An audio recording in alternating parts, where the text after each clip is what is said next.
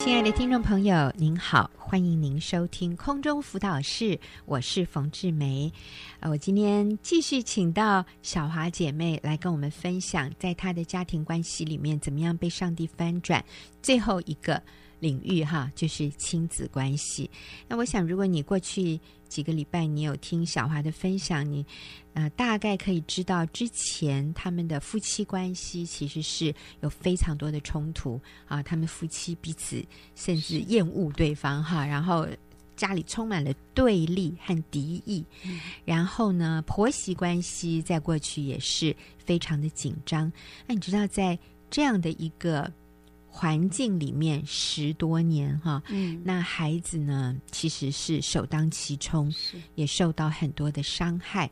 所以呃，虽然后来小华跟先生的关系修复，然后跟婆婆的关系也修复，但是他们仍然在孩子的身上哈看到一些那个留下的痕迹，对，就是因为。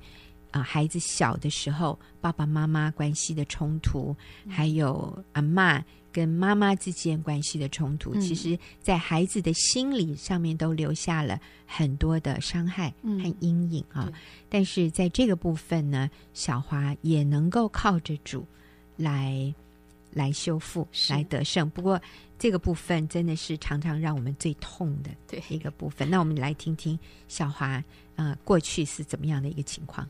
好，大家好。我和女儿们的关系，特别是大女儿，因为我和先生婆婆的关系不好，她从小就很聪明的在狭缝中求生存。嗯，她曾经把叔叔从美国送奶奶的收音机交给幼稚园的跳蚤市场，以五十元义卖。哇，那应该是五千块，就 五十元卖。对，嗯、奶奶很生气，她就说：“是妈妈说好的。”哦。等到婆婆数落我先生，我先生骂我的时候，我才恍然大悟，嗯、这种冤屈有好多好多。嗯，因为我和先生不合一，沟通不良，感情很糟糕，又因为住在婆婆家，跟婆婆关系也很不好。我不喜欢回家，我也没有花时间在女儿身上。那时候常常还说：“哎，重质不重量啊。”来自缘起说，嗯，其实如果没有量，哪有什么值呢？嗯。因为我的缺席，孩子自然乐得被奶奶宠。垃圾食品都是在餐满满的餐桌上，汽水、可乐、冰棒满满的冰箱，每晚都是看着电视睡着。因为你在忙工作，对，嗯、我不回家。嗯、我在家的时候，不是逼他们做功课，就是拼才艺。周间跟周末常常都有才艺班要赶着上。还记得他们问我说：“妈妈。”我为什么要这么忙啊？嗯、我既然还回答说，为了你们好啊，你们以后一定会感谢我的。我还记得在大女儿七岁的时候，我和她起了一个激烈的冲突。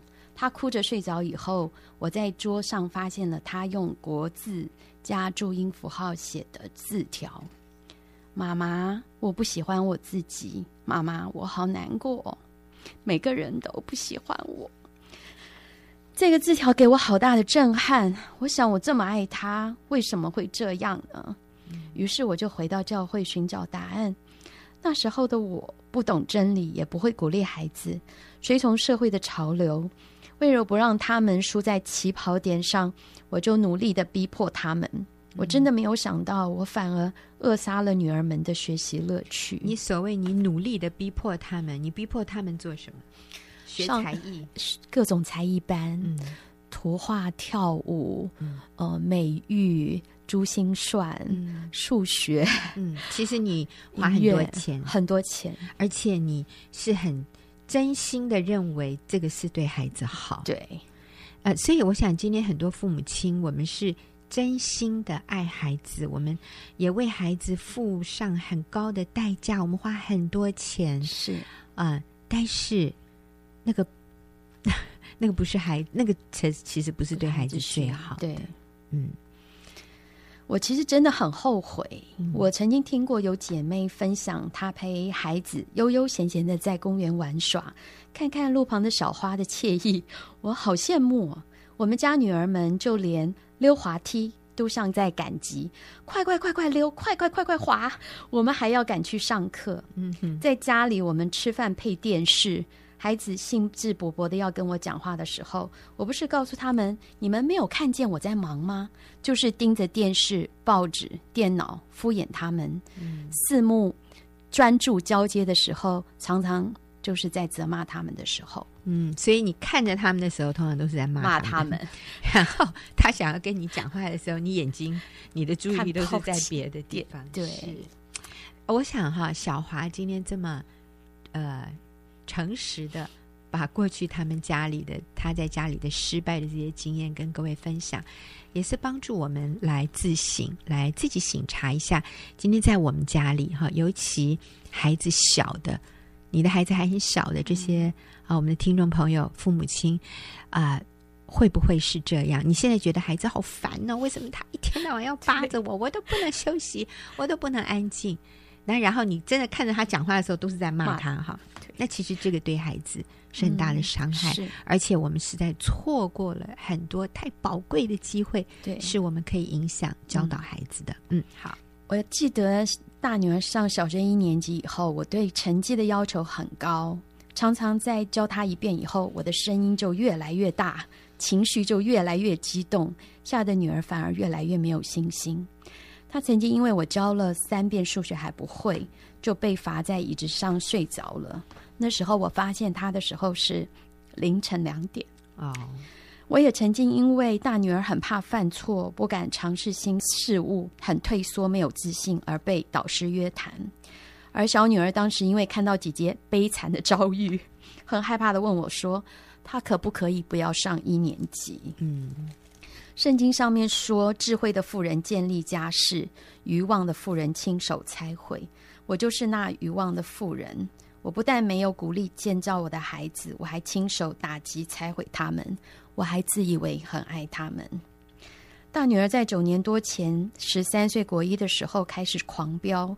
她常常不要去上学，逼她去上学，她就带着空书包去。从小他就是模范生，成绩被我逼得很好。那时候不成熟的我，把成绩看得很重，要求他的成绩，而不是注意他品格。他就认识了一群不读书、家人不管、喜欢玩乐的同学。他开始不想上学，我打了他，他就掐我的脖子。嗯、我将电脑关机，他就剪断电线。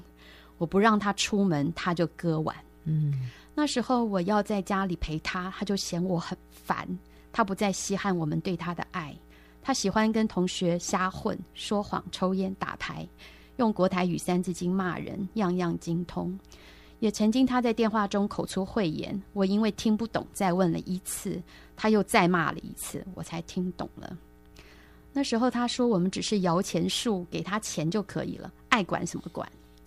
我真的很后悔，在他需要我的时候，我缺席，以至于他在青少年的时期飙出了篱笆，伤了自己和家人。那时候，因他认识了一帮卖毒品、混帮派的同学，为了脱离那一群同学，我们就将他送到加拿大师母家寄宿。一年半以后，他失圣经，跟师母吵架，在大风雪中离家出走，在国三下学期被退回台湾。回台湾以后，他跟我仍然是冲突不断，上学就跟同学厮混在一起。后来学校就要求我们自行带回家看管。其实，当我女儿不再听我的话的时候，就是我认为不再可爱的时候。我不断的抱怨，为什么是我？我这么努力的拼经济来爱她，她怎么可以这样来回报我呢？重复一遍，我这么努力的拼经济来爱她，她怎么可以这样回报我？难道他不知道我为他牺牲多大吗？对，各位爸爸妈妈。很多人认为我爱孩子的方式就是努力的拼经济。你难道不知道爸爸妈妈这么努力赚钱都是为了你们吗？对。可是你的孩子会说我不稀罕。对。OK，我想啊、呃，小华的刚才讲到这里的时候，可能有一些朋友听了心有戚戚焉。你觉得你为孩子做了好多，为什么你的孩子要用叛逆，要用呃对你？骂三字经，对，对你不礼貌来回报你。你觉得小的时候他都很听话，为什么到国中他就狂飙，飙出了篱笆？嗯、哦，你刚刚讲的，我觉得真的是非常的、非常的贴切，我们好像都看到那幅景象。呃，那我真的希望听众朋友，你能够从小华他们家里的这个故事来。呃，看到可能现在你还来得及做一些改变，嗯，你可以做怎样的改变？今天小华姐妹跟我们分享她的孩子怎么样在青少年时期就狂飙，飙出了围篱，飙出了篱笆，呃，然后它里面是充满了挫折，甚至对上帝的埋怨，嗯，那后来他是怎么样改变？来赢回这个孩子的心，所以我们继续安静的听小华的分享。嗯。有一天，我埋怨上帝，问他为什么会这样的时候，我感觉上帝问我说：“你爱他吗？”我立刻制式化的反应说：“我当然爱他，是他这么伤我的心，叫我怎么能爱得下去？”上帝又问我：“你真爱他吗？你真的爱你女儿吗？”啊、哦，是这个意思。嗯，嗯，当时好像当头棒喝，我发现我没有爱耶。怎么可能呢？但的确是真的。当我女儿不再听话的时候，我也好想脱离母女关系，登报作废。我好想将他名下的定存保险全都解约，我一毛都不想给他。我是爱自己吗？当他不再让我有面子，不再乖巧听话，我的爱其实就不见了。老实说，我的爱根本就经不起考验，立刻现出原形。我悔改，在神面前求主教我什么才是真爱，求主用他无条件接纳的爱来充满我，来爱我的女儿，挽回她，救她脱离凶恶。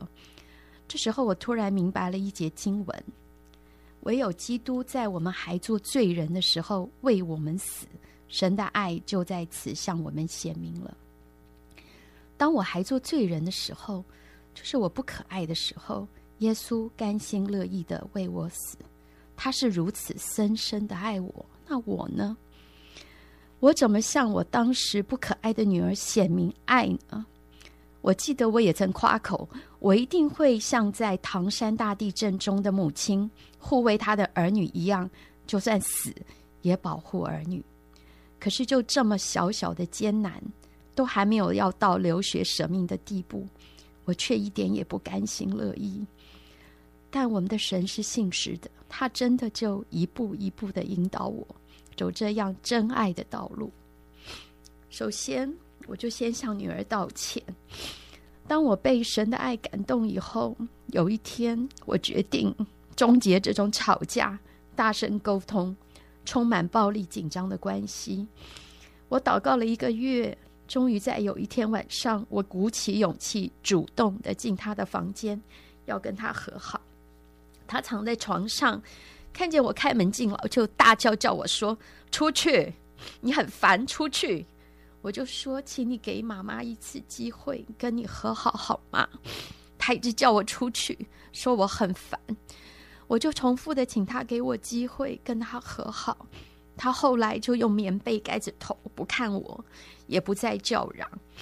我坐在他床边说：“对不起。”妈妈从来没有当过妈妈，我没有学会怎么样当妈妈，特别因为你是老大，更受了很多的委屈跟伤害。对不起，请你原谅我，请你再给我一次好吗？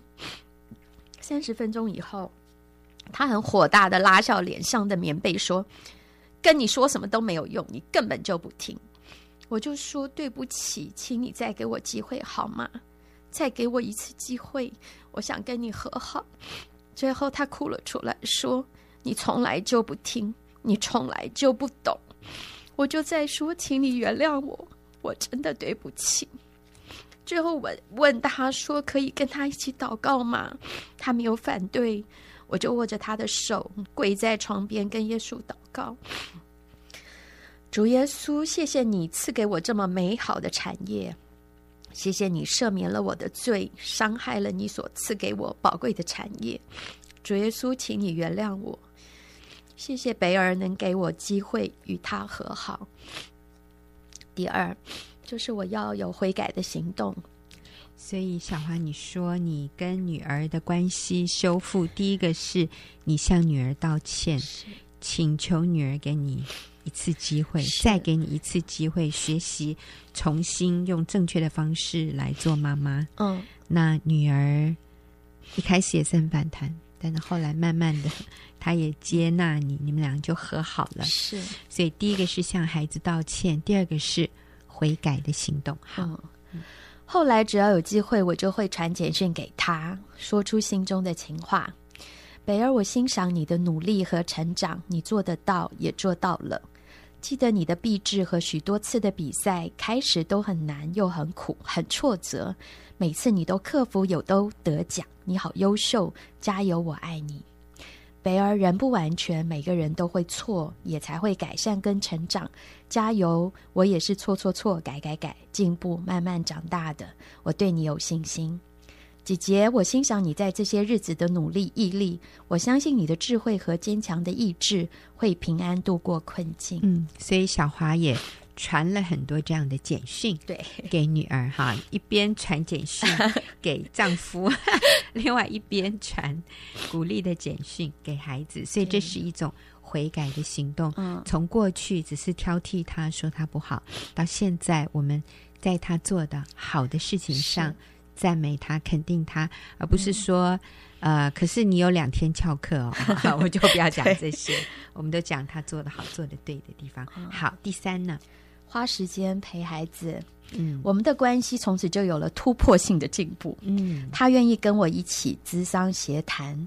后来在我们冲突快要升高的时候，他都会说：“妈妈，你可以不必这么大声，我听得见。”也会传简讯给我说：“妈妈，对不起，因为毕业展花了好多钱，谢谢你对我的支持。”虽然我们还不完美，但我们。现在是彼此相爱、互相勉励、一起进步的。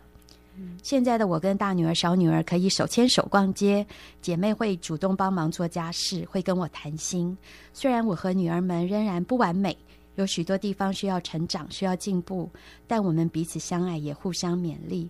我好感谢在学员小组中，因着真理的教导，使从前瞎眼的我今得看见。我靠着耶稣的爱，决定饶恕伤害了我的人，也请求我曾伤害的人饶恕我，修复了和女儿们的关系。我真的鼓励妈妈，如果有十岁以下的孩子，先不要工作，回家自己带小孩是绝对值得的。你的孩子非常需要你专注的陪伴。真的，流泪撒种的必欢呼收割，因为肯照着圣经真理的教导去爱人。甘心乐意的付出行动，说出心中的情话。我相信有一天就会在人际关系里尝到甜美的果实。上帝不会说谎的，顺服上帝绝对不会吃亏的。嗯，我们谢谢小华的分享，讲到他靠着上帝，然后愿意谦卑的悔改，改变自己。从他先开始，他就赢回了丈夫的心。她也与婆婆和好，然后最后她也赢回了女儿的心啊！我觉得这是真的是一个喜剧的收场。但是我不知道听众朋友有没有发现，在每一个这样的人际关系里面，要去修复这个关系，都是小华采取主动，他谦卑的愿意先为他自己的疏失，为他自己的。不足，为他自己所犯的错误先道歉，先承认自己的错，先放下自己，然后愿意去看到对方的好，啊、去肯定、去赞美对方所做的对、做的好的事情，那这个关系就开始进入了良性循环。那我想，这就是每一个。人际关系要被修复的那个关键，而你就是那个关键人物。那可能有一些啊、听众朋友，你并不是基督徒，那你也在想说，我怎么依靠圣灵的能力？我怎么样得到这个力量，可以来做我过去做不到的事？就是谦卑我自己，去认错，去改变。我没有能力啊，所以在结束的时候，我想。我就可以带你做一个简单的祷告。如果你过去嗯不曾呃接受耶稣进入你的生命，做你生命的主，那么等一下你就可以跟着我，在你的心里，或者你一面开车，你甚至可以出声的跟我一起做这个祷告，邀请耶稣进入你的心中，你就会惊艳到他在你的生命里面确实赐给你能力，帮助你。所以你可以跟着我在你的心里，你可以对上帝这样说：“神啊，我需要你，我愿意打开心门，接受耶稣做我的救主和我生命的主。”感谢你赦免我的罪，求你管理引导我的一生，使我成为你所喜悦的人。奉主耶稣的名祷告，阿门。如果你刚才做了这个祷告，耶稣就已经进入你的生命里，他非常乐意帮助你，像他帮助小华一样，在你的夫妻关系、在你的亲子关系、婆媳关系和所有的人际关系里面，他要让你经验到一个和睦的、一个你能够享受的，而且真的是彼此滋润的一个美好。让你的人生非常美好的一个人际关系。我们谢谢小华的分享，谢谢啊，也谢谢听众朋友的收听。我们下个礼拜再会。